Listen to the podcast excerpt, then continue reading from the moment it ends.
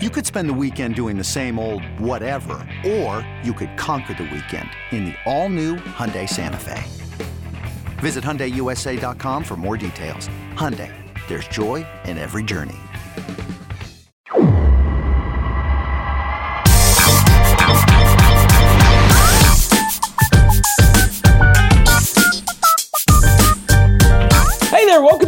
Latest episode of the Show Before the Show podcast, the official podcast of minor league baseball. It is uh, a good day to talk about some fun MILB stuff, along with slamming Sammy Dykstra and uh, Big Basher Benjamin Hill in New York City. My name is Tyler Maun. Uh, what's going on, guys? Wait, wait, wait, wait. What?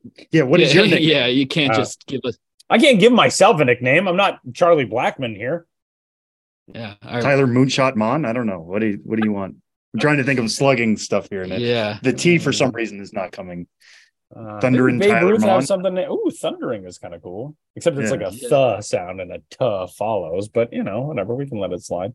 Yeah, it's not uh, a baseball term. I kind of like tumultuous Tyler Maun. Just, just Oh, because. and, and accurate, accurate for all of my energy and life.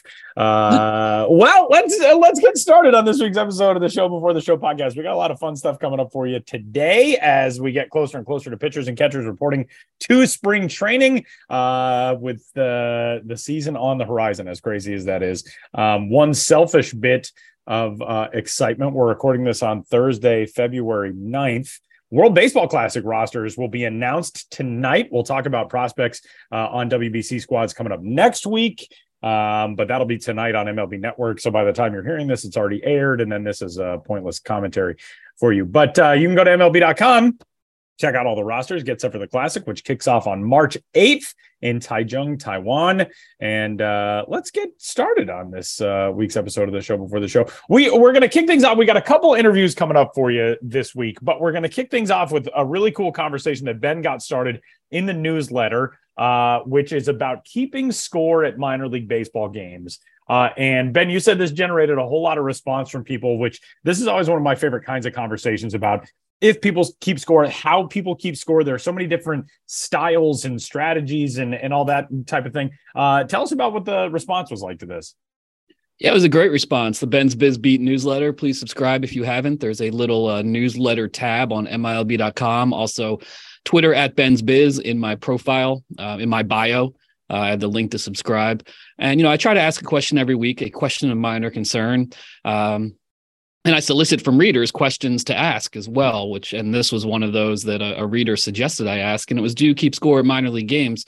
And uh, so this week's newsletter, dropping later today, Thursday, February 9th, uh, I actually dedicated to just one man's response because he told a whole story, be- beginning with his grandfather in the late 50s and, uh, you know, moving to the present day. And, I, and usually I don't have like a 400 word response in the newsletter, but I was like, this is so good. I'm just going to do it. And then next week I'll have a bunch of more uh, smaller, you know, bite sized responses. So um, I was really surprised. Obviously, keeping score is not the most common thing, but I think like a lot of things, the people who do keep score are really into it and got a lot of great responses from uh, people, minor league baseball fans explaining, not just saying, yes, I keep score, but explaining why and, you know, what it means to them. And, you know, with minor league baseball keeping score, um, I think there's the, the fun aspect of it is that you can look back on those.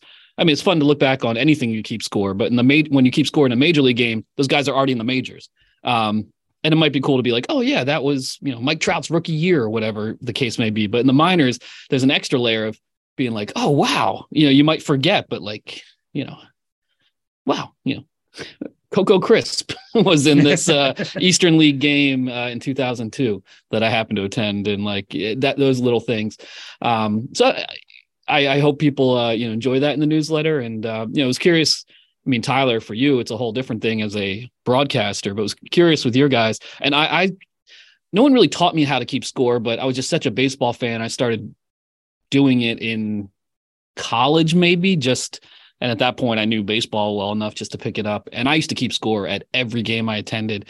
And as uh, you know, the years have gone by, I've go, go go to less games, at least as a fan um, and often try to be social. And I do it less now because sometimes it's just you're trying to, you know, get something to eat. You're trying to talk to people, and it can be tough. Also, I have kind of compulsive tendencies, and I'm not good at just you know marking like wasn't watching. I'll spend all this time, you know, trying to reconstruct it and you know tabulate the pitching lines as soon as a guy's out of the game, and I need to calm down a little bit. But yeah, curious about you guys and like you know what what your uh, experiences with keeping score or you know when you first learned yeah tyler you start first because you're as a broadcaster this is a key part of the job right yeah it is which is uh, a little crazy. Um i i had started keeping score back you know like middle school high school some you know nerdy age. I still actually have the the colorado rockies used to do really cool giveaways back in the day.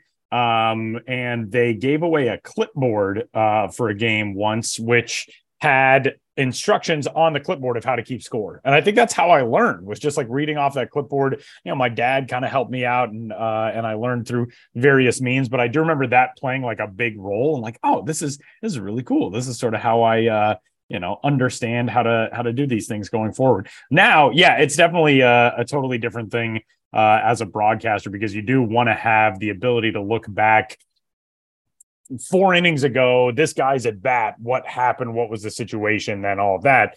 Um, and you know, so it's evolved now. I do it uh, thanks to to Dave Sims, who's one of the broadcasters with the Seattle Mariners. I remember listening to an interview with him years ago about how he color codes his scorecards for. I was going to bring that up. You see yeah. these broadcasters with like a little cup or whatever of all these different colored markers. That is me now. Yeah.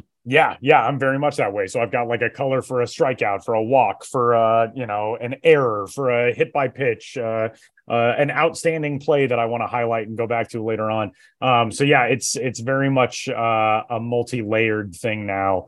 Uh, but it's great. I love I love keeping score, and it does keep you so much more engaged in the game too um and yeah i do i do remember uh, a lot of times you know prior to getting into broadcasting where i thought like oh yeah i'm just going to write ww for wasn't watching here. But i'm the same way ben. Now if i miss something i have to go back and like restructure what happened in the inning and reconstruct it almost like you're an official score trying to figure out like all right would this have been a hit or an error? Would this be a, a run that's earned or unearned? Um i am looking at the very first uh, professional baseball game that I scored uh, as a broadcaster, which was April 9th, 2009, uh, the Wilmington Blue Rocks against the Myrtle Beach Pelicans. And in that game, uh, Mike Moustakas started for Wilmington and uh, was at third base and batted third. There are a few other guys who made the big leagues from that team, but Mike Moustakas is definitely the one uh, who stands out. And on the other side, for Myrtle Beach, Freddie Freeman and Jason Heyward hit back to back in that lineup. Jason Heyward hit third, Freddie Freeman hit cleanup. Um, and there were there were a lot of good guys on that team that I remember from uh, you know their their days uh, as young guys who then made the big leagues. Craig Kimbrel pitched in that game. Craig Kimbrel, I remember, really struggled that first season uh, that we had him in in Myrtle Beach, and then he came back through the next year and just blew through uh, high A on the way to the majors. But yeah, that was the first game that I ever scored as a as a professional broadcaster, and I remember I just had like a store bought scorebook and now, like I, uh, thanks to former Altoona Curve radio guy Mike Passanisi, I've got like you know pages that Mike actually made with the things that he likes while keeping score of games, and so I have my own scorebooks made at like a FedEx office, you know, from this PDF that Mike sent me. Uh, so that's pretty cool. Uh, How many innings does it have?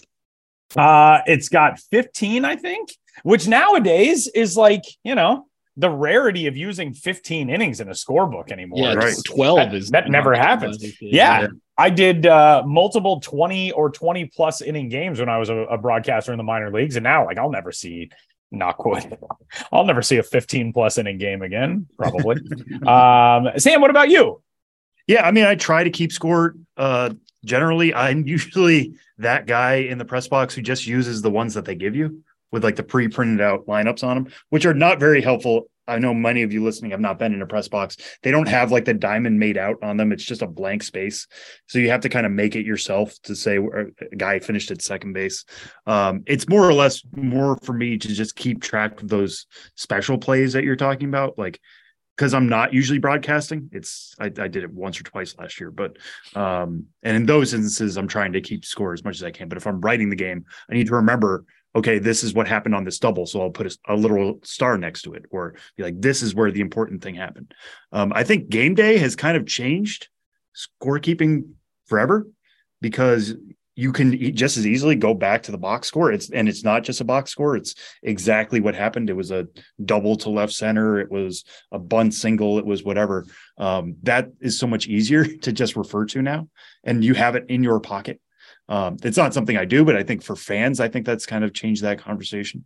But also, technology has changed it another way because I was watching, um, you know, going to some games last year and seeing some broadcasters use a scorekeeping app Yeah. where you I've just say it was a double to right center and it'll automatically file it. And it seems like it takes a little bit longer, but like the more you get used to it, it's just two clicks and you're done. And then it all files there, and then you can save it on your iPad or your laptop or whatever. And it just seems so efficient. And I, I love that that's a mixture of the two, right? Like the idea of scorekeeping still existing and not just going off game day is still out there, but we have technology at our fingertips. We might as well use it. Um, I I will say um, there is a different style of scorekeeping that I and I think it was uh, James Smythe who I worked with uh, in the minors, who is now a, a statistician with the Yes Network. If you ever watch a, a Yankees game on on Yes, um, you know Paul O'Neill and Michael Kay, all those guys will just drop the name James, like, oh, James gave us this. James. That's James Smythe, and James is one of the the smartest and most dedicated guys that I've ever worked with. But James had a way; it was almost like a shorthand version of keeping score and I had no idea what it was like looking at the Rosetta Stone to me. Like I had no idea what he was doing. It was like, oh, a single is like a, I'll just draw like a horizontal line from left to right. And then if you double, well, that's like you put a cross and like there was something I have no clue what he was doing. With me, it's just like you draw the little diamond. When a guy scores, I color it in. You know, it's like I, I it's uh, like a preschool activity, especially with a lot of colors. It's very important for my my puny brain. I find it really tactile and fun. Yeah, I will say I have like I think it's my own style, and I have no idea where I picked this up. But if it's a double, I'll put like the two lines going to second base, but I'll circle them, Oh, interesting. which is probably not what you're supposed to do. So if like that guy scores, it gets a little confusing because you're like, there's a bubble here, but it's also colored in. But I kind of like that because it links, like, you know, these two things happened in the same moment. right, and I have no literally no idea where I picked that up. Like I think that was just my six year old brain just being like, this makes sense to me. Um, so I that know. really is cool. I like how, you know, when you are keeping score, you develop your own things that work for you. Do you think like, oh, this is something that that helps me understand better what happened in this circumstance? I think that's very cool about keeping score. And it really is like a it's like a little art form for for people. Um, yeah. I do appreciate that there are technical means that you can do it via an app. You can I remember seeing a guy doing it in the Carolina League in 2011 on an iPad. I think he was like the first person that I knew who had an iPad in the minor leagues. And I was like, what is this? And I, for me, it felt not to be all like boomer back in my day. Uh, but like I do like the aspect of just doing it, you know, writing it down, still doing something in that old school manner. But it is very cool that there are things developed now where like if you wanted to do it on a tablet, you can do it. That is really cool.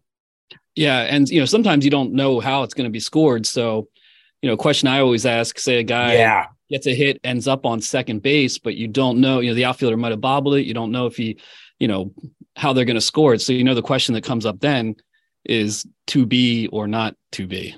Uh, oh man.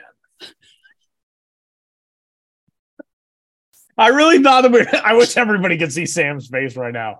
I wish every, I wish this was a, a visual podcast. Everybody could see Sam's. If you if you had a picture of a thousand yard stare of somebody questioning all of their life decisions, that's Sam's face.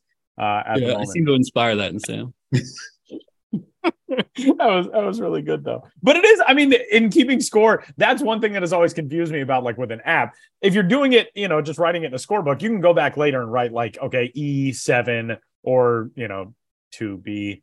Uh, but with an app, it's like, do you put it in there as a double and then like you have to go back and like and correct it later? I don't really get how that. I sound so much like my mom. But what is an app? How does that work? Um, I'm sure there's an edit button on an app. I'm sure Yeah. they figured I would imagine, but like that to me, because I get so much anxiety if I have done something wrong, and it used to be the worst when I had to do game day. Because when you're inputting stuff, if you input something wrong and then the inning starts to get away from you, like while you're working on getting that fixed, you're also like frantically keeping notes of what's happening and then trying to fix the thing in game. That's that's horrible. I don't even want to think about when I had to do that. Yeah, no, I have so much respect for people who have to do that. I've seen things go slightly awry and Yeah. just think of how they back up in the moment. And Yeah.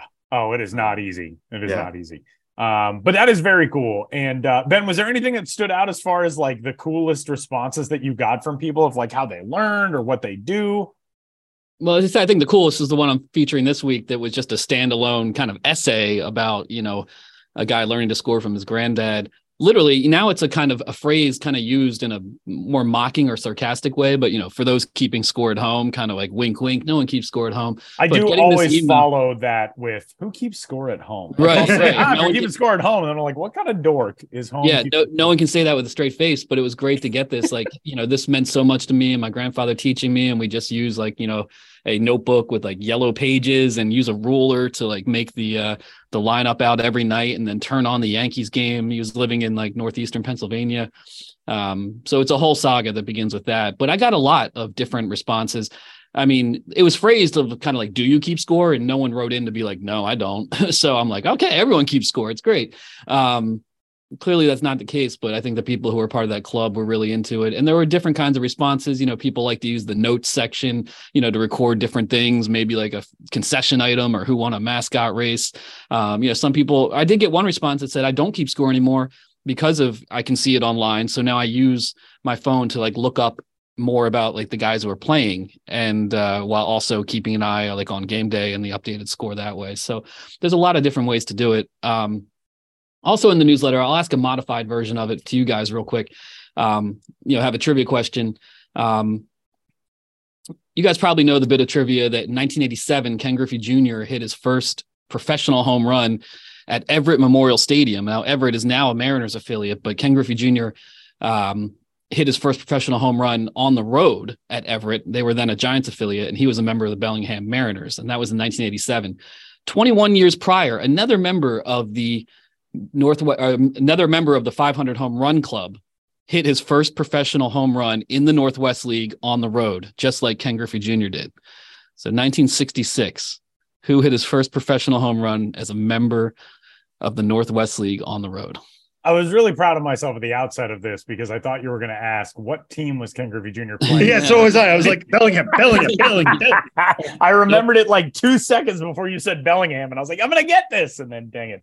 1966, Yeah. a member of the 500 home run club hit his first professional home run in Everett on the road. No, no, just in the Northwest League. on in the road. Northwest League on the road. I'll tell you, it was in Eugene at Bethel Park, which is long defunct. And um, he was a member of the long defunct Lewiston Broncs, which I guess is short for Broncos by one letter. Yeah. But um, yeah, he started his career in the, with the Lewiston Broncs in the Northwest League, and his second game ever was on the road playing the Eugene Emeralds, and hit his first home run, 1966. 1966, which means it was a career predominantly in the 70s and 80s. That's correct. Um, I'm trying to think of like big power hitters of the 70s and 80s. Sam is Um, racking his brain right now. Yeah. Oh man, I just had it, and now it went away from me. a 500 home run guy Oh. played i think he debuted in the 60s but played through in you know well into the 80s Oh, what? Oh, I, it's on. I have a tongue. guess. yeah four he played for four teams Yeah. uh, oh, this is so. Oh, I have a This is good. guess. say Is your guess. Sam, do you want me to guess Yes. or do you want to wait? No, I want you to guess. Is it Reggie Jackson? it is reggie jackson Oh, yeah. well done. Hey, Okay. No, no, that's oh my God. That's amazing. yeah trying to think of like power hitters in the 70s which i don't know why but like i don't i don't think of the 70s and the 80s as like big time power era um which you know there were power hitters but i guess you know being a child of the 90s you know like there's yeah i mean when reggie jackson retired with 563 that was in the top yeah i was gonna say top five top probably. five or six at that time. Man, um now he's way down the list with Yeah. you know, everything that's happened in the ensuing My first guess was Willie McCovey, but that was probably a little too early. a little early i would Yeah. say yeah. Um wow that was a good one though. That's a very good question. Yeah i came across that incidentally and was like oh that's that's a good good trivia. Bellingham that's the answer Bellingham is the answer. All right, Ben. Well, we've also got a uh, a new alternate identity to discuss. Uh, this is one that had slipped below, above my radar. I don't know, somewhere outside of my radar, but it comes from Wisconsin, and I'm gonna need you to explain it. Yeah, I needed to uh, do a little research in order to understand this one. I would definitely say it was below your radar because it involves uh, ice fishing. Um, and I That will say this more is a general thing. I feel like teams press releases with new alternate identities have to um, should have more detail to them. Um, because I think a lot of time they just assume the locals know what's up, but like for those of us who don't, I'm always like, wait, what?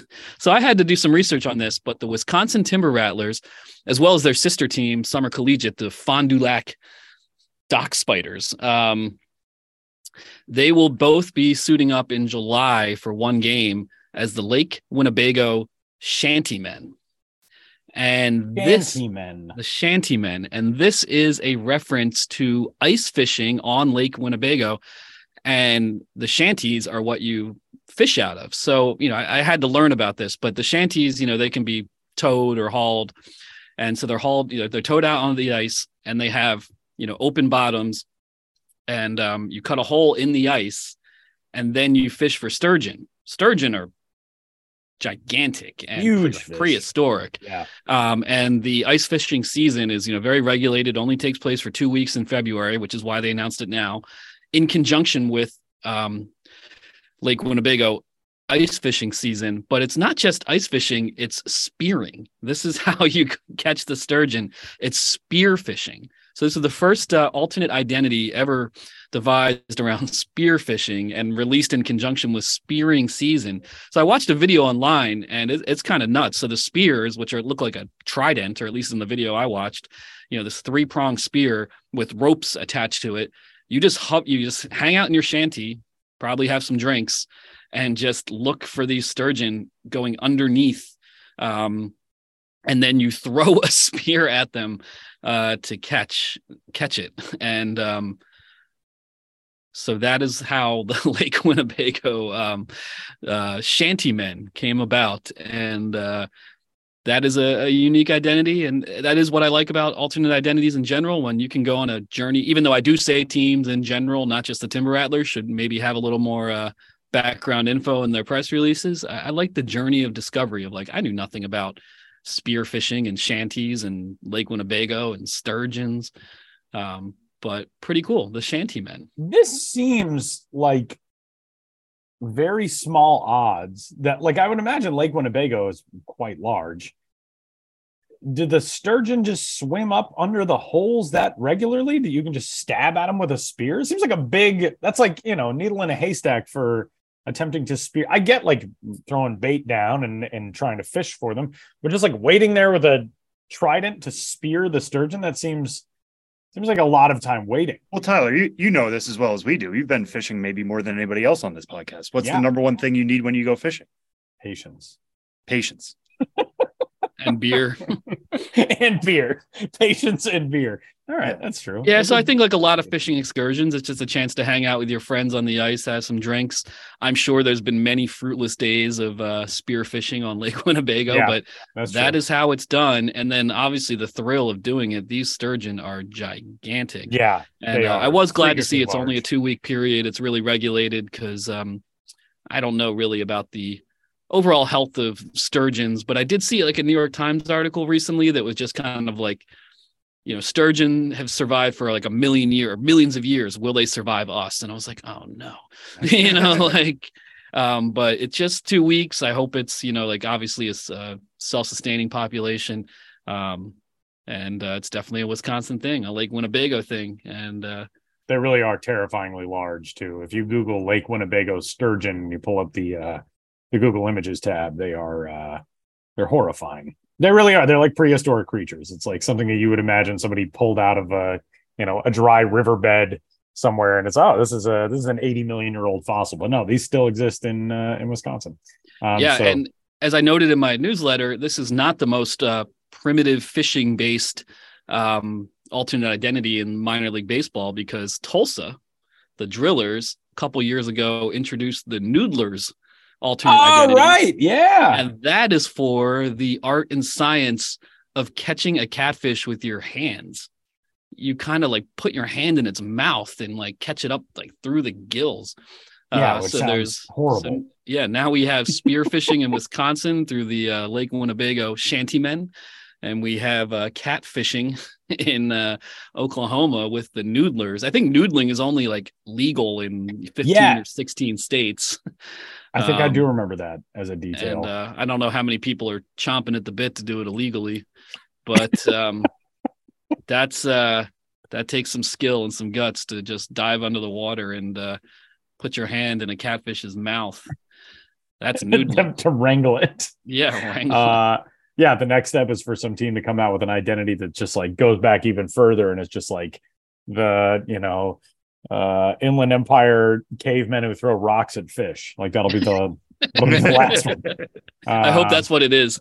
The name of the team is the cavemen who throw rocks at fish.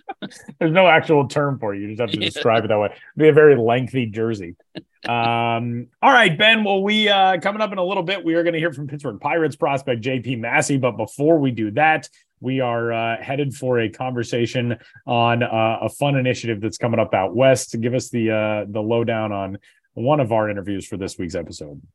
Yeah, we're uh, heading heading west, young men, uh, to the Central Valley, to Fresno, California, where the Grizzlies, who uh, you know have kind of set the template for uh, non-game day events with the Taco Truck Throwdown, and uh, we've covered that on the show before.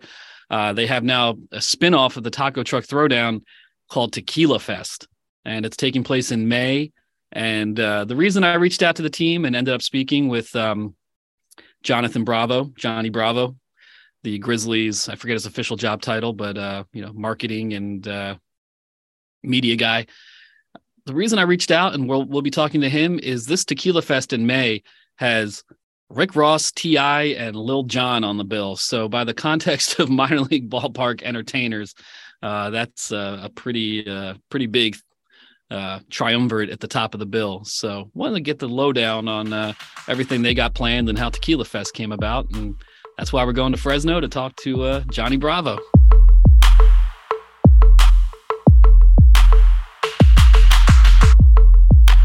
This episode is brought to you by Progressive Insurance. Whether you love true crime or comedy, celebrity interviews or news, you call the shots on what's in your podcast queue. And guess what? Now you can call them on your auto insurance too with the Name Your Price tool from Progressive. It works just the way it sounds. You tell Progressive how much you want to pay for car insurance, and they'll show you coverage options that fit your budget. Get your quote today at progressive.com to join the over 28 million drivers who trust Progressive. Progressive Casualty Insurance Company and Affiliates. Price and coverage match limited by state law. Here on the Show Before the Show podcast, I am joined by Jonathan Johnny Bravo, the Director of Marketing and Communication for the Fresno Grizzlies. Uh, Jonathan, Johnny, I can't decide, but thank you for this. yeah, thank you so much for having us on. You know, it's kind of crazy that baseball's right around the corner, but you know, we're we're so excited. It is right around the corner, and uh, in a way, it always is. Even when it's far Right. away, it's right around the corner. It's uh, it's always looming just behind us, like a I don't want to say a horror movie villain because we look forward to it, but it's always uh, it's always lurking. Um, but we are not here. We are talking. We are here to talk about something happening during the baseball season. Saturday, May twentieth, at Chukchansi Park in Fresno. But this is not a baseball game we're talking about. We are talking about Tequila Fest. And uh, you know, listeners of this podcast might know we've we've done segments on, or you just might know the Grizzlies. They've been doing the taco truck throwdown for uh, many years, um, well over a decade. And uh, this, in a way, is maybe a this came about as an offshoot of the taco Mhm. truck throwdown. But wow, the Tequila Fest is featuring T.I., Rick Ross, and Lil Jon. In addition to, I'm sure, lots of tequila. Yep. There's a lot to get into here, but let's just start with the basics. So, you know, how did this uh, come about to go from the taco truck throwdown and do a new standalone event with tequila? Yeah, well, you kind of hit the nail right on the head. You know, we've done Taco Truck Throwdown for what is going into its 12th year at this point. Um, that, you know, it's such a strong brand. There's so many exciting things about it. You know, everyone, or there's so many people across the nation who know about it that in order to bring in this new event under the Taco Truck Throwdown umbrella was just an opportunity we couldn't pass up, right? And like you said, that lineup is incredible, right? You've got T.I., Rick Ross, Lil Jon. The amount of people who know those individuals alone alone and will come out just to see them perform is huge. Then you throw in tequila and vendors and VIP areas and cigar bar, the whole nine yards. I mean, we're going to activate the entire ballpark for this event. It's really an amazing opportunity on May 20th out here at the ballpark that we just couldn't be more excited about. Yeah, definitely wanting to get get get into the music, but let's start with the tequila because it is Tequila Fest after all. Um, you know, how do you put that element together with different vendors, um, you know, different tastings? You know, how's it going to be set up for uh, you know in terms of the vendors you're working with, and also how the fans can you know enjoy responsibly enjoy tequila on this night. Yes, absolutely. Yeah, you know, again, going back to Taco Truck Throwdown, we have a lot of experience putting on these kinds of events with a lot of different vendors, right? So, uh, in that kind of aspect, it's uh, you know something we know how to perform really, really well. So at this point, it's just moving from tacos to tequila. Um, so you know, there's going to be a ton of different tasting. There's going to be margaritas, of course. You know, there's there's not necessarily going to be the voting component that you have with Taco Truck Throwdown, but I, I guarantee our fans are going to say, oh, you know, you got to go check out this vendor because they've got you know the best margarita or anything like that. Um, so it's really exciting, you know, kind of twist on um, the throwdown. They twist on something that we've never really done before, right? You know, we've in years past added the Michelada throwdown to Taco Truck throwdown. We've had you know different alcohol um, avenues that we've experienced with that event. Um, so now having an event that's pretty much solely focused on it is really exciting for us. Yeah, and I know you don't look at necessarily as a tequila fest as like oh an educational experience but like anything there's a lot to learn with tequila. Whenever i order it i always wish i kind of knew more. I know there's the mm-hmm. different i'm always forgetting the words for you know, the amount of time it's been aged. Um, you know will there be uh, you know learning opportunities as well uh, at, at tequila fest you know, I'm sure there will be. You know, all of the vendors who are going to be out there are, you know, very knowledgeable of their craft, of course. Um, and you know, it's I'm kind of in the same boat you, as you. Is I really don't know that much more than the surface level, so I'm excited to be educated as well and to get to try all the different offerings that we have, you know, here in the Central Valley. Yeah, and you've had some you know pretty big names at the taco truck throwdown, uh, entertainment wise, as the years have gone on. Uh, but it seems like this triumvirate you have for Tequila Fest is like a whole nother level. Again, T.I., Rick Ross, Lil Jon, um, you know, and these are all artists who come with, I'm sure, you know, substantial guarantees in terms of how much it takes to get into the ballpark. Um, I imagine, you know, an, an outlay of cash, um, you know, much more than the typical minor league performer. You know, what is it? What gives you that confidence as an organization, you know, to to put so much of an investment into this, knowing that it'll it'll come back through the event itself? Yeah, absolutely. I mean, uh, you kind of said it yourself that the headliners speak for themselves, right? I mean, those three alone, you hear those three names just by themselves, and it's massive, right? And then you put them all together. I mean, the promoters and the artist camps, when we told them, hey, this is what we're looking at, they were shocked. They were like, oh my gosh, this is so cool to have those three individuals on the same stage in one night is massive. Um, you know, we've got a lot of really great partners involved with it. Uh, Estrella Jalisco, Michelob Ultra, Fresno Street Eats who are helping provide the um, you know food truck side of things, um, Fresno Suit Outlet, uh, all sorts of really great people who are helping put on what is a massive event, right? But we know that you know our fans are going to be thrilled to get to come see these people, and they really proved it when we went on sale on Friday morning. You know, it was pretty phenomenal to see everyone rush to the website, buy their tickets. You know, tickets absolutely flew off the shelves even in like the first 10 15 minutes. We were like okay you know this is it's in a really good place. We feel really really good about this. And it's really all anyone's talking about in fresno. You know you turn on the news you go to the websites um news websites and it's tequila fest. Oh my gosh did you see who's coming? Oh you've got to go to this event because tickets are going to sell fast. And they really are. Like if fans need to buy their tickets early because this thing will probably sell out yeah, and in terms of internal discussions, I mean, you've got three big names. Um, you know, were those the, the first choices, or do you know you wanted to go in you know that hip hop direction? You know, what are the decision making process, and you know, ultimately, you know, ending up with uh, with these three headliners? Yeah, absolutely. You know, T.I. was kind of the first um domino to fall, so to speak. You know, he was the one that it was like, yeah, you know, he's our top billing headliner. He's you know one that's really going to draw. And then after that, it was Rick Ross. Everyone knows Rick Ross. Everyone knows Lil Jon. Um, so it all kind of fell into place all at once, so to speak. Um, and again, you know, when we went to the artist camps and we you know went to T.I. and said, hey, these are the people we're considering. They were like, wow, that is a really, really cool lineup. So we've obviously all got those three. Um, we also have tons of local acts. You know, uh, Central Valley has tons of local musical talent, um, both as DJs, hip hop groups, and kind of a you know variety of different um, different musical acts. So they'll be sprinkled in throughout the evening as well. Um, and uh, you know, it will be full on entertainment from the time gates open at 4:30 up until T.I. finishes his set at the end of the evening. Yeah, and I guess it goes without saying this is a, a hokey observation, but you have Lil Jon on the bill, one of his signature songs being "Shots."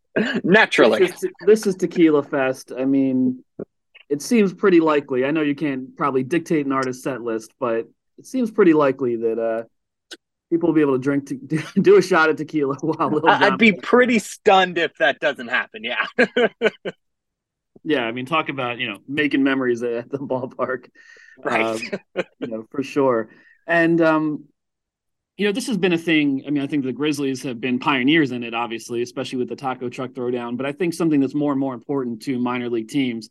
I mean, yes, you have well, in AAA case, how many home games? Like seventy five home games now. Yes, a lot. Yeah, and those are all entertainment events in their own rights. But you know how important you know as a business for the overall organization's business model is it to have these outside events that you know draw people outside of baseball Absolutely. You know, it's huge and it's uh, not only big for us on a business side, but it's also a source of pride for us, right? To be able to bring massive names like this and cement Chukchansi Park, not only as, you know, a, a, place for entertainment in Fresno, but the Central Valley and California as a whole. I mean, uh, these three acts are coming to the heart of downtown Fresno. And that's something that we just take so much pride in. On top of the fact that, you know, the Savannah Bananas are coming later in the year. We've had, um, you know, pro soccer games, uh, you know, um, Mexican um, professional soccer games uh, in years past. Tons of huge, huge concerts out here. Taco Truck Throwdown, of course. Um, but it's extremely important to us as an organization, and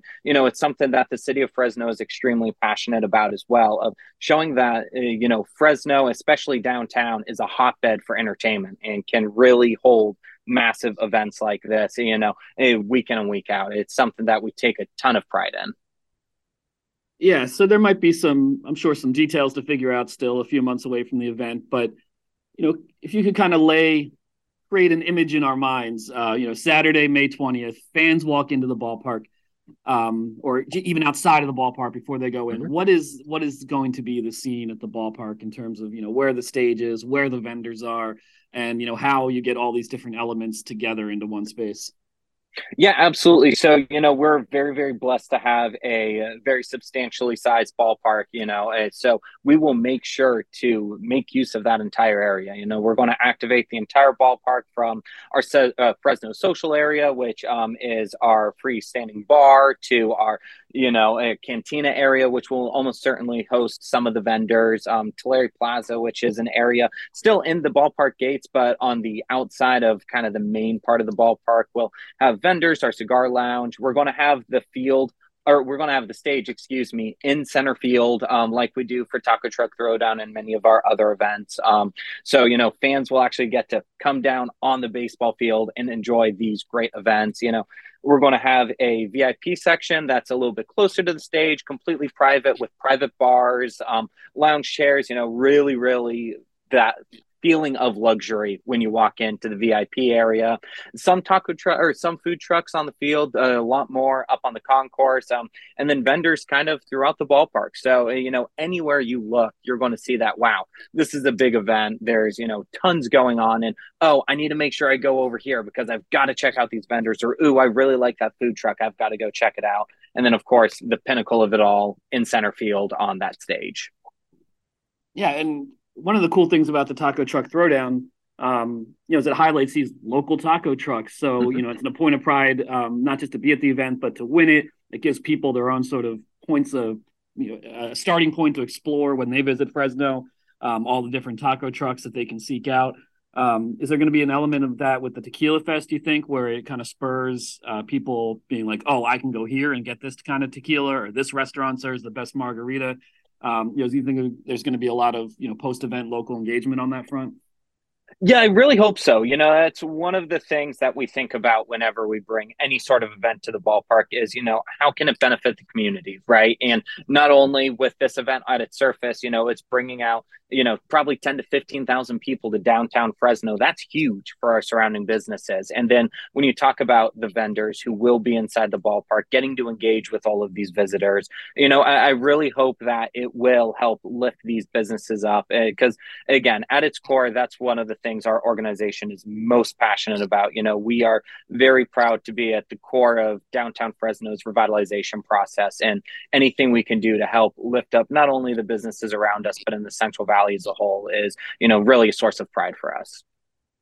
Yeah, and while obviously a lot of attention is being focused on this event now, coming up on May twentieth, um, you know, are the wheels still turning on, you know, what is another thing, kind of, if not totally specific to Fresno, but the Fresno, you know, has deep roots within. Um, you know, what what directions you could go from here with uh, tacos, tequila, other elements of Fresno culture. Always, you know, we're always thinking, okay, what's big, what's next? You know, obviously, we're you know definitely focused on Taco Truck Throwdown 12, um, which is an extremely exciting thing to be able to say that you know we're in our 12th year of this phenomenal event. Um, so you know, full steam ahead of that, um, and then of course the baseball season too. You know, with it being only a couple months away, our home opener being April 11th, it's you know full steam ahead on that, making sure that we're truly prepped, ready to welcome fans back to the ballpark. Our our field actually is not much of a field right now. It's um we're getting it resurfaced, which is an exciting thing. You know that's the first time in our ballpark's history. So you look out there and it's a bunch of dirt right now, which is really odd for a baseball field. Um, but you know really full steam ahead and you know constant planning for what's coming up this year, but also years in the future. Yeah, and I will note that um, Johnny, as he was speaking, was literally looking to his left, out his office window, you know, uh, on the field itself. Yep. And um, on one hand, we're seeing the field in that not done condition, it says, "Oh, there's opening day is not right around the corner." But right. here we are in February, AAA opening day, March 31st, Fresno Grizzlies home opener, April 11th, Tequila Fest, May 20th.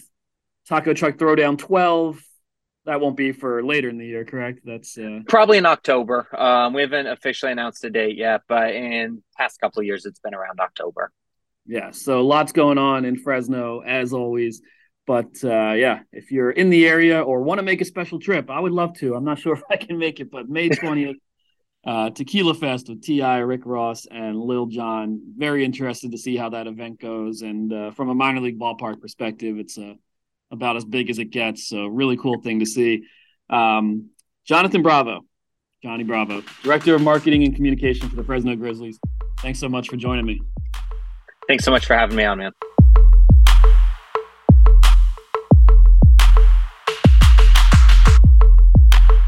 It's blazing hot outside. You get in your car to turn on the AC to get cold air pumping, but it blows hot air out. This issue is commonly caused by low refrigerant due to leaks in the AC system. You want an easy, all in one solution that will restore the cold air in no time. AC Pro Recharge Kits. Make restoring cold air easy for even those with zero DIY experience in less than 10 minutes. Save time and money versus going to a shop by picking up an AC Pro Recharge Kit today. Be a pro with AC Pro. Well, our thanks to Ben and Johnny Bravo for talking about the Fresno Tequila Fest in that last segment. We're seconding it to a second interview segment this week on the show before the show. Uh, Tyler and I chatted with JP Massey, a pitch, a Pittsburgh Pirates pitching prospect. You may not have heard much about JP in the past. He was a seventh round pick last year out of the University of Minnesota. Um, but we had a lot to talk about what it's like going through a first off season, what it's like trying to prepare for a first spring training. Uh, JP has experience in the Dream Series with MLB and MLB develops. We touch on that a little bit. And he hails from Chicago. What is it like trying to be a pitcher coming through a cold weather state? Now he's he talked to us from Arizona. He's getting set to go to Bradenton, Florida very shortly. Here's our conversation with JP Massey.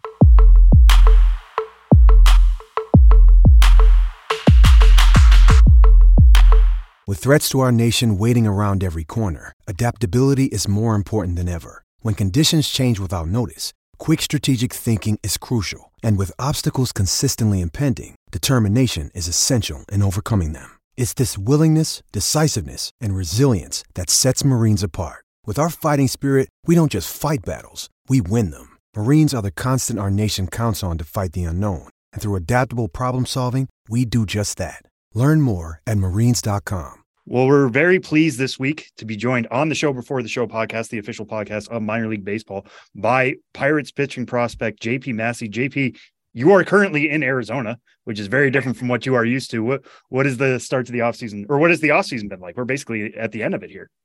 Yeah, we're at the end of it. It's kind of coming around really fast. This is uh, my first spring training approaching, and so just getting adjusted to what the off-season schedule is like is a little bit different, but it's been fantastic. Like you said, I'm in Arizona right now. I've been training with a great group of guys. Uh, one of my teammates, Quinn Priester, Alek Thomas, Donovan Williams, et cetera. So I've had a lot of professional guys around me, some that have made it to the big league, so they can give me some advice on how to approach this whole process. But we've just been competing, trying to get better and prepare to dominate this season, hopefully. Yeah, th- I mean, those are some good names to drop. Alek Thomas being another Chicago area guy, Quinn Priester being another Pirates guy. What have they told you about like what to expect about a first full season?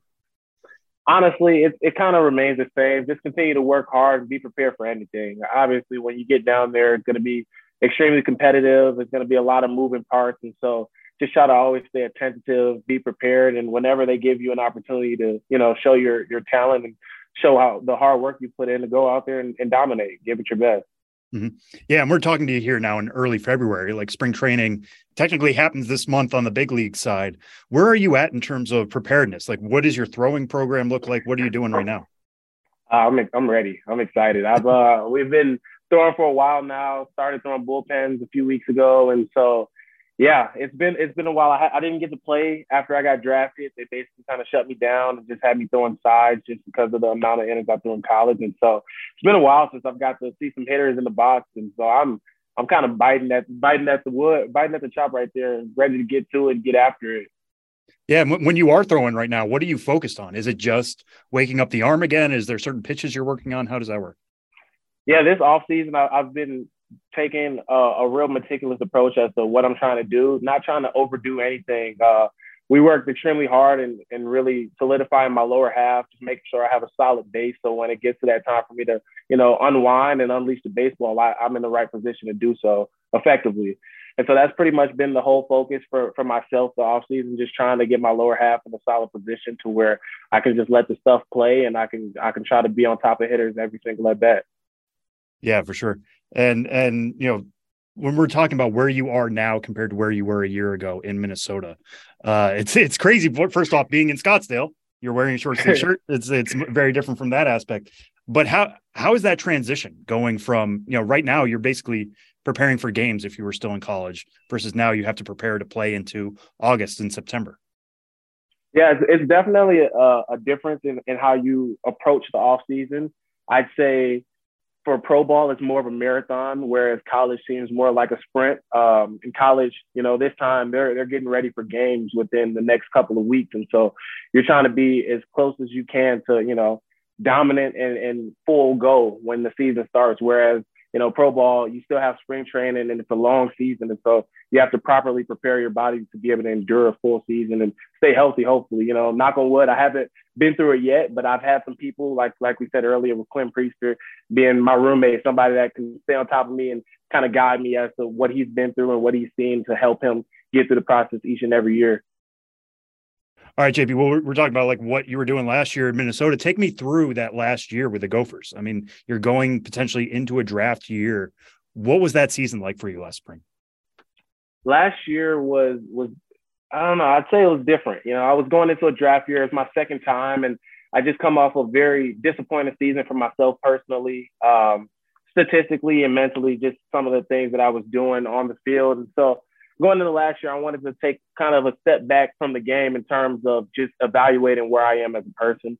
And I was able to go into my, my senior year of college, get my degree, which meant a lot to myself and my family. I'm sorry, I have a bee right here, and me and bees don't get along. So if I'm freaking out, give me. I just saw the silhouette of it come in, and I was like, "Oh, what is happening?" I know, but last year, like I said, I, I was able to get my degree. I was able to go out there and kind of just enjoy the game again, kind of have fun and get back to what the reason I started playing. And so now being in pro ball, it's, it's really exciting because it kind of gets right back to it to where I felt like I had used last year as a platform to get in the right spot mentally. And now I'm ready to go compete. It's always fun facing the best players in the world. And that's what that's what we're getting yourself into when you get into the professional side of the business. JP, let's go back one summer uh, prior to your your pro debut year. You get to pitch uh, in the MLB Draft League in 2021, and uh, you pitch for the the West Virginia Black Bears, and uh, a, a, place that you know we all, as uh, people who have been familiar with the minor leagues, been so familiar with uh, over the the history of that franchise. But I want to know what the draft league was like for you. It's such a new endeavor. That was the first season for it in 2021, and for those of us on the outside looking in, it looks like a really cool initiative and a cool new platform for players who are in that position going into draft years. Um, but what was that whole summer like for you getting a chance to to pitch and kind of uh, not exactly pro ball, but something that kind of has the feel of pro ball? Yeah, that summer, honestly, it was one of the best summers of my life. And it was for a plethora of reasons, of course, but I was able to get out there. I had a lot of friends that I knew from high school on that team that I hadn't been able to play with or even really be around for a long time. And so it was, it kind of just brought that kid back out of me where I was going, showing up to the field. I was excited. Like I, I was just happy to be around my friends, whether I was starting or not that day. It was always something new. And so we had a great coaching staff. And, you know, like you said, it kind of plays right into pro ball where we were on a different schedule. It was my first time throwing every five days. So when you have to make that Tuesday start and then bounce back for that Sunday, it's it's a different beast as opposed to college where it's every seven days. And so it was honestly, it was a great platform for everyone to showcase their talent. And then for me, it was just an opportunity for to get back within myself. And I had some success. It wasn't perfect there either. And it, it provided me some opportunities to go into pro ball a year earlier. But like I said, last year was just vital for me to use as a reset. So when I get into pro ball, you know, I'm in the right place to not only execute what I'm trying to do, but hopefully have success while doing it. How much does it help when you you get an opportunity, like you said, to sort of hit that reset button and you rediscover just the things that you love about the game and the things that make you happy about the game? I know you've played this game for a long time in, in a lot of different spots, you know, as a as a high school player, as a college player, now getting into pro ball. When you find the things that you still love about it, uh, what does that do for you mentally?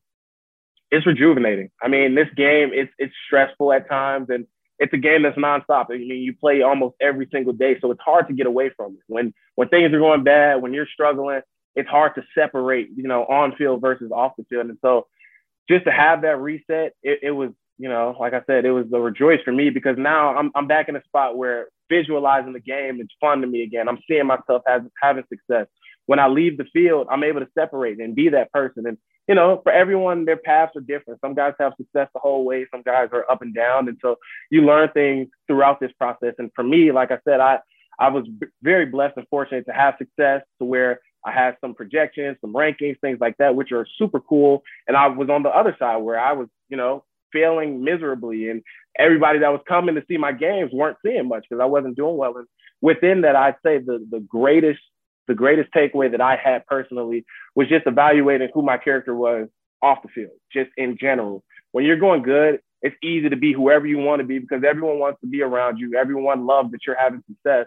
But it's those days when you're not that guy, when you're not a superstar. Do people still want you to be their teammate? Do they want to be your friend? Are you a good, you know, son, whatever it may be? And so I just try to work hard to, you know, impact everyone's life on a daily basis, whoever I'm around, whether it's a five minute convo or an hour, just being that person to where no matter what I'm doing on or off the field, people appreciate my presence. I hope a lot of people are listening to that part because I think a lot of people could take away from something from that, whether it's baseball or just life in general. Um, but when you do hit that reset button, uh, and you're going into the last year, I mean, you had to show some stuff. Like you had to show stuff to get drafted where you did. Where do you feel like your arsenal took a jump last year? Uh, my curveball, I started throwing it a lot last year, and it was a, a really good pitch for me and it was something that kept hitters off balance and something that at a certain point guys were like, I, I don't really want to swing at this pitch. And so for, for me, I just started hammering it even more. And so uh, last year wasn't perfect by any means. I had outings that were great. I had outings that were awful, and you have the ones in between. And I guess that's that's anybody at a, any level. And, and it's about that middle area. How good are you, or how bad are you? And so, like I said, last year I, I did some things, and I was able to show myself some some things mentally. Like I'm able to get through this when times get tough. Can I bounce back? And so I just feel like everything is a part of your journey. You know, I wish that I was number one overall draft pick. Uh, heck, I wish I was in the big leagues right now. But that's not my path. And I, I know that the things that I've went through, the trials and tribulations, are only going to prepare me for when I get that opportunity within pro ball. And so I just try to build off of it. Mm-hmm. Yeah, I mean, even those trials and tribulations you went through last year still ended up in a seventh round pick. Not a lot of guys taken get taken that early. Um, what conversations did you have with the Pirates after they took you and, and they decided to sign you and said like, "Hey, this is the pitcher we think you can be"?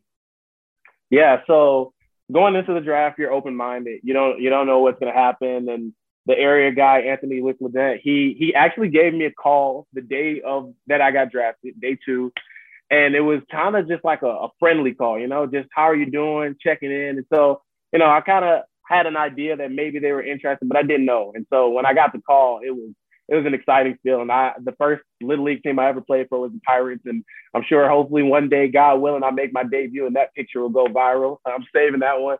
But uh, yeah, following, you know, it was it was about who do I want to be? Who do I see myself being at the big league level? And that's something that I, I work on daily. And so with that, it took me taking another step back and evaluating where I can improve at. And so, like I said earlier, through the offseason, I've been working on my lower half, trying to stabilize more to where I'm getting in consistent positions to execute every single time. Because when I'm on top of hitters, I know that I can be a dominant pitcher in this game. And so it's just always trying to find ways to build on that, build on that, and also build that confidence when you're within yourself it doesn't matter how good your stuff is. It doesn't matter how good your stat line is. If you're not confident, eventually you're going to get punched in the mouth. And so you got to be able to bounce back from that. And so that's some of the things that I've worked through this offseason, some of the things I've talked with the Pirates about.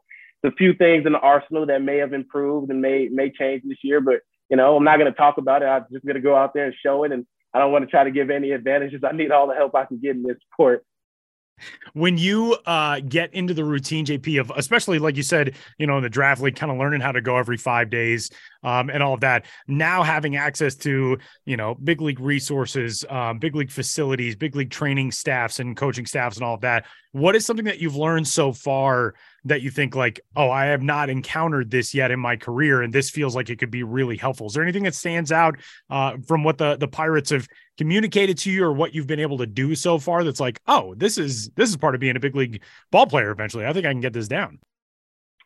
Uh, I'd say the biggest thing, and, and you get you get it in college as well, but I'd say routine. Like at this point, when you realize like this is your career, this is literally what's putting food on the table for you you you can't play around with it. Like now that I don't have the extra things like school and not I don't want to say in the way because school is valuable. Anyone listening, take school serious. It's highly important. You can't get anywhere without it.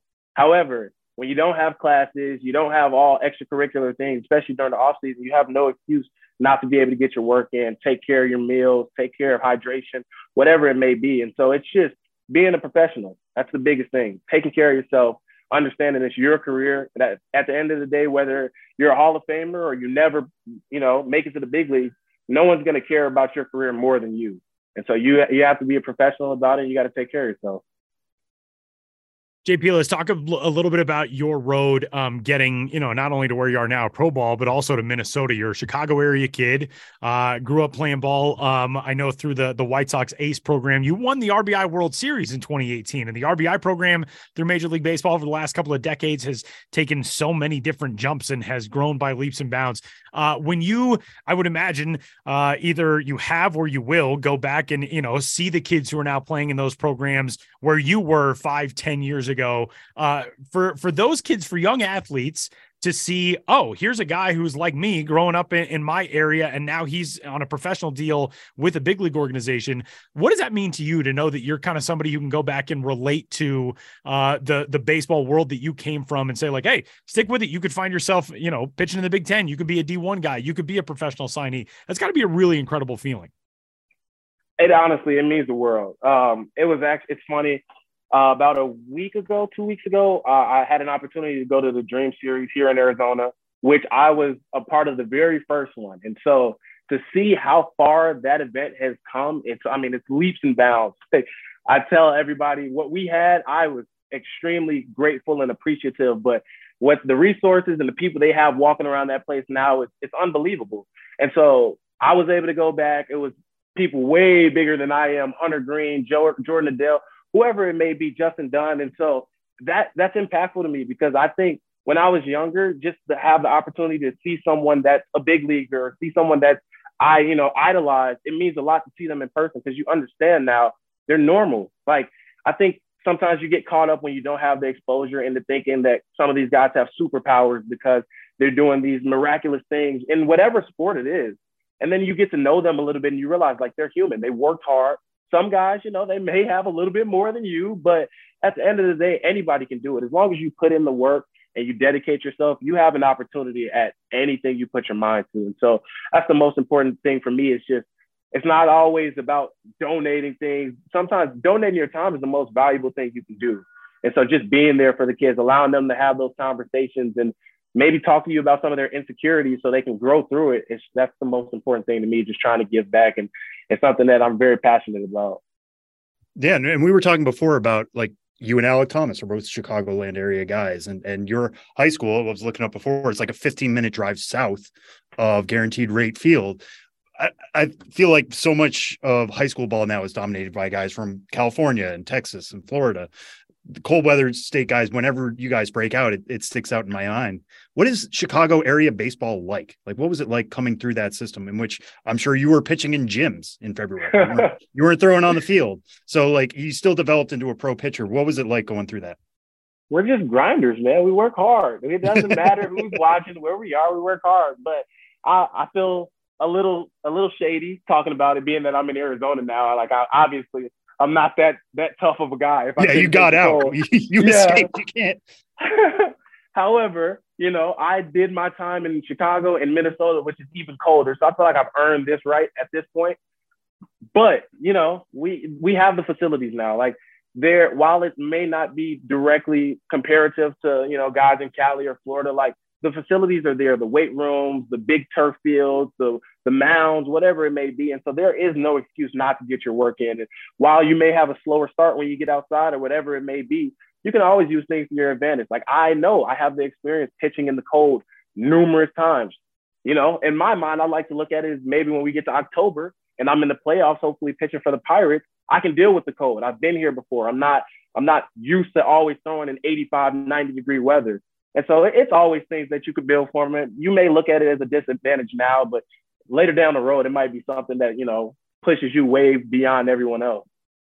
Yeah, and, and uh, given all your years of development since then, I mean, if you could go back to the junior version of yourself, a what would be different about you as a pitcher? I'm sure you've added some miles per hour as you've matured, but just what, what would it be like to go back to yourself at, as a junior in high school and say like, hey, there is a path here for you to actually become pro? It would first of all it'd be a blast because I was still hitting then, and I loved hitting. you know, I had to make the business decision, but I enjoyed the heck out of going out there and being able to mash every single day.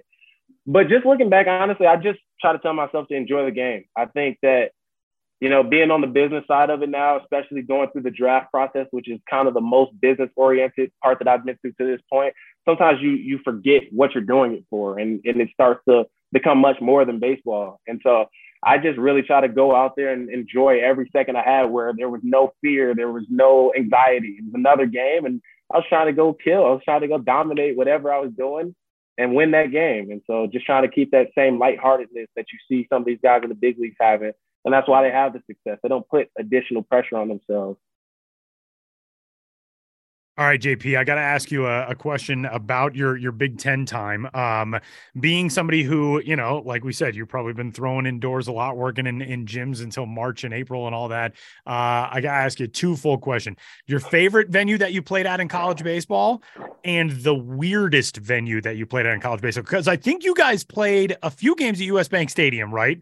Uh, the home yeah. of the Vikings. So, and it's not like it was the Metrodome where it was sort of built with the idea of baseball also in mind. So it's a very unorthodox looking field. But favorite place and like the the most unorthodox place that you've played. So I'll start with most unorthodox is definitely US Bank Stadium.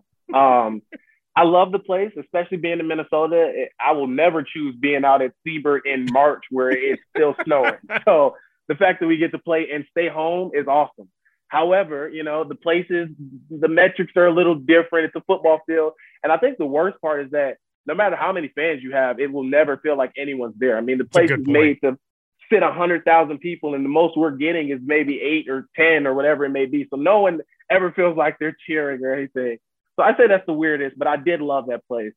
And the most exciting, I'd say TD Ameritrade. I, I played there my freshman year in the Big Ten tournament, and I got to throw against Nebraska in game one, being the hometown team. It's all red in the stands. They're doing their big chants, go big red, and all that stuff. And I'm I'm a freshman that didn't think he was throwing in game one of the Big Ten tournament. So when my coach called me, he said, Massey, go get hot. And I looked around, wondering whose last name was Massey until everyone. like, is there another one of us here? Is right.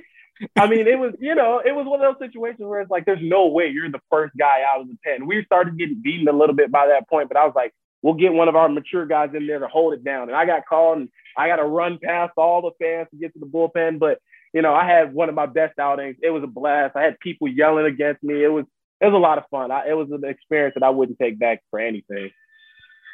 That is All right, awesome. JP. Well, as we look forward to your first full season here, also uh, before I get into my question, I feel like Tyler, you should say what school did you go to? I probably to? should admit that I'm a Nebraska alumnus, so I Ah. should, I'm, I'm very I was very selfishly excited when you said that. I felt very felt very good. But this is how old I am compared to especially you, but even Sam. In my in my college career, we were still in the Big 12. So we didn't even Okay. have like, you know, the the series in, Ann Arbor or in the Twin Cities or wherever. So that was uh it was a much different world back then.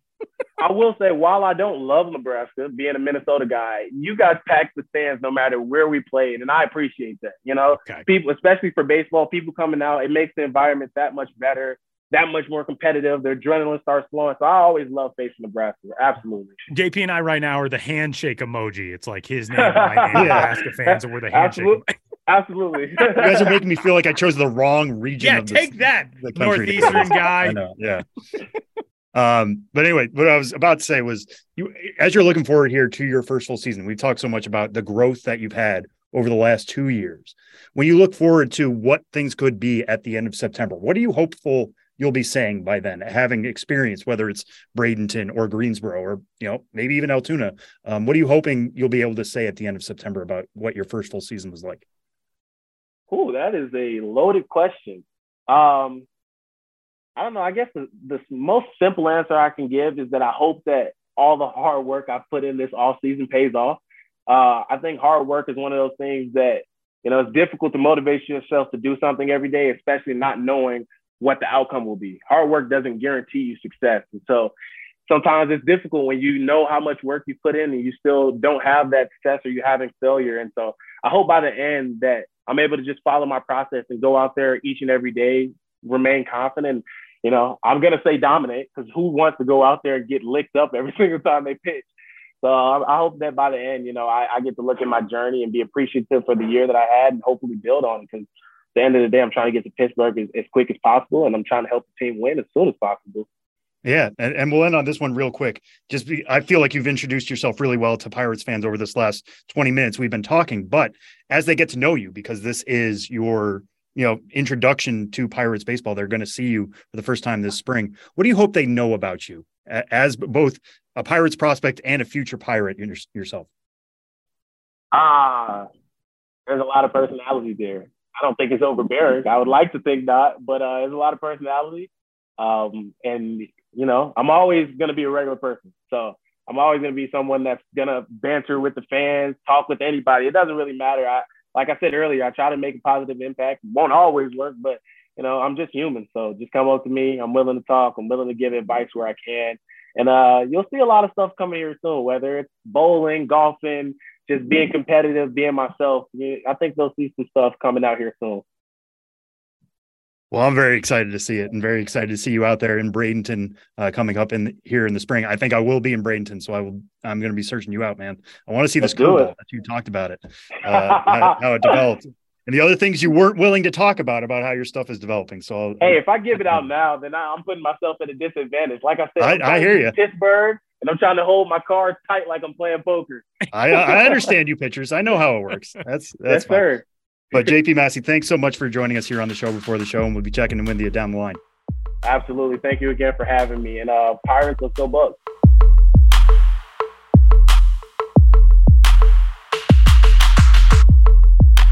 Well, huge thanks to JP Massey from the Pittsburgh Pirates organization for joining the show this week. And uh, Josh Jackson stops by for Ghost of the Minors coming up next. But before he does, we wanted to give you uh, an item of note. If you love Ghosts of the Minors, which we know you do because everybody does, uh, you can go to MILB.com. We now have a story form edition of Ghosts of the Minors that is up on the site right now. Josh tackles uh, a team from the Cornhusker State, the Beatrice Milk Skimmers. Uh, and that is the way that you pronounce that town's name. Uh, if you were if you were reading it and wondering, uh, the Beatrice Milk Skimmers who played in the Mink League which uh, resides in Missouri, Iowa, Nebraska, and Kansas.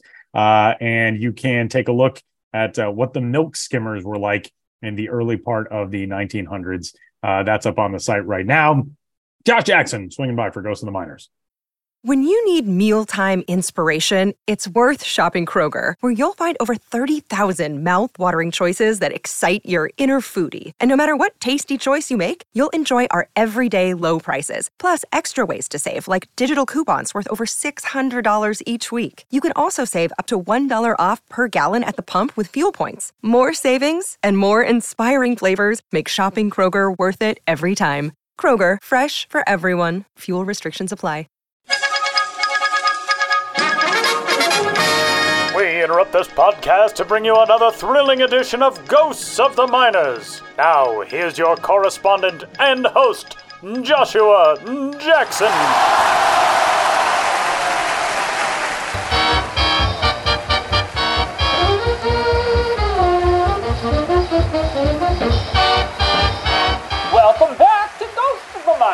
All of you out there in Radioland must identify the legitimate historical ball club hiding amidst the fraudulent pair.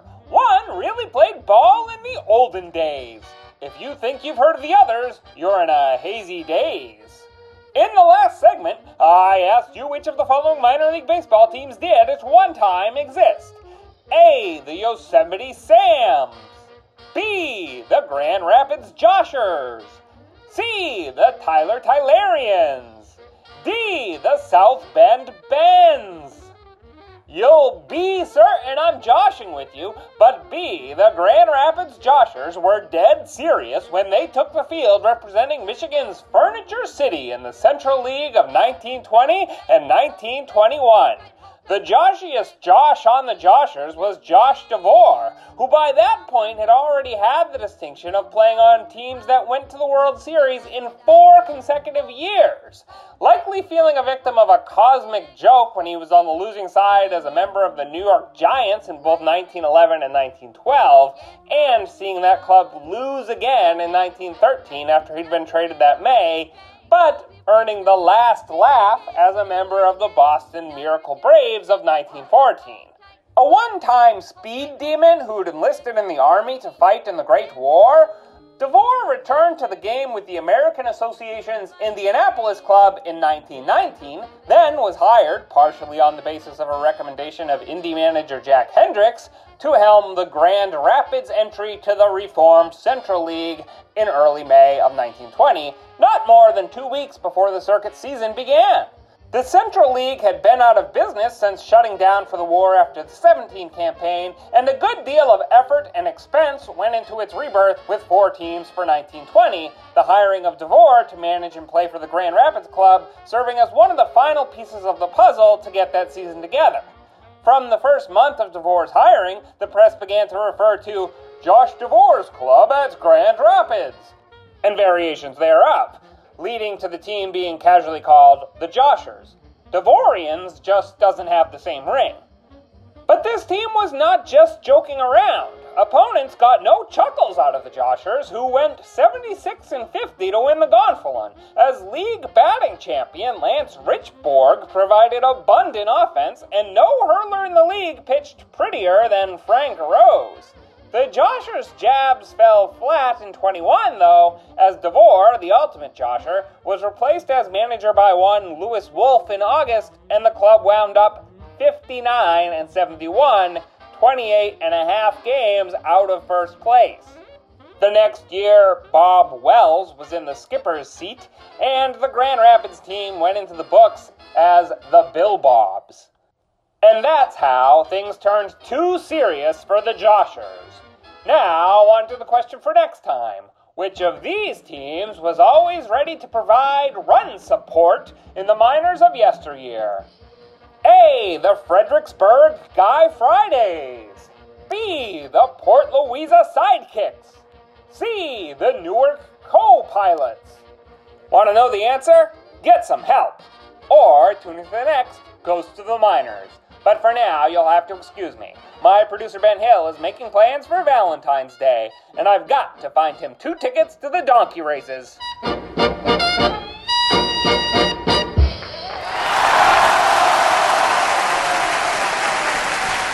Right, well, we'll get set to uh, say goodbye for this week's episode of the show before the show. Big thanks to Josh Jackson for stopping by. The Joshers, I was really disappointed. Who do I contact in Tyler, Texas? Is there's never been a team called the Tylerians. I'm not, not really pleased about that. Like, I'm happy for Josh with the Joshers, but Yeah, or the South Bend Bends. Let's get Yeah. on it. Let's get on it. Yosemite Sam's would have definitely been the best. I know. Yeah. all the We- names that would have I. I want to redo our hat logo conversation and just make the Yosemite Sam's. Especially It's if just- just grew out his hair and beard. He, That is true. If you if you just focused in on that mustache, you could probably you could do. I mean, we could have a Yosemite Sam look for you. I don't know how my well. hair orange. I don't know how well. Yeah, Palmer, Mass lends itself to like the cowboy hat look and the you know all of Hey, that. it's Western Massachusetts. that is true. It is Western Mass. You were once on the frontier of Massachusetts. That is true. Um, well, we got a lot coming up for you on next week's episode of the show before the show, including uh, some more alternate identities that are coming out of the minor league landscape and promo calendars that are getting set to roll out. I got a text from a minor league front office employee yesterday that said, uh, I just got to look at our promo schedule. I'm not allowed to talk about any of it, but I want you to know that I'm very excited. So there are minor league front office members who are thrilled across the landscape, and soon you too will be thrilled knowing what's coming up for them. Uh, also, pitchers and catchers reporting to spring training. So we'll have conversation on non-roster invitees among top prospects, uh, as well as the World Baseball Classic. We are inside of a month to go to first pitch of the WBC. Prospects galore across rosters uh, on the WBC, which are now uh, available online. By the time you are hearing this, they were unveiled on February 9th on MLB Network. And uh, yeah, we got a we got a fun show coming up for next week. I'm excited. Yeah, I mean, baseball will, will be back? Question mark. Like, if, if you count getting blurry photos of uh pitchers and catchers reporting and guys walking into locker rooms and kind of throwing the ball around and stretching Yeah. a little bit. But hey, I'll take it. Hey man, Shohei Ohtani's been posting stuff on Instagram of himself doing bullpens, and um, that's enough for me. That's baseball is back in in my world. Uh, I'm just excited to see that dude out there again for uh, for another year.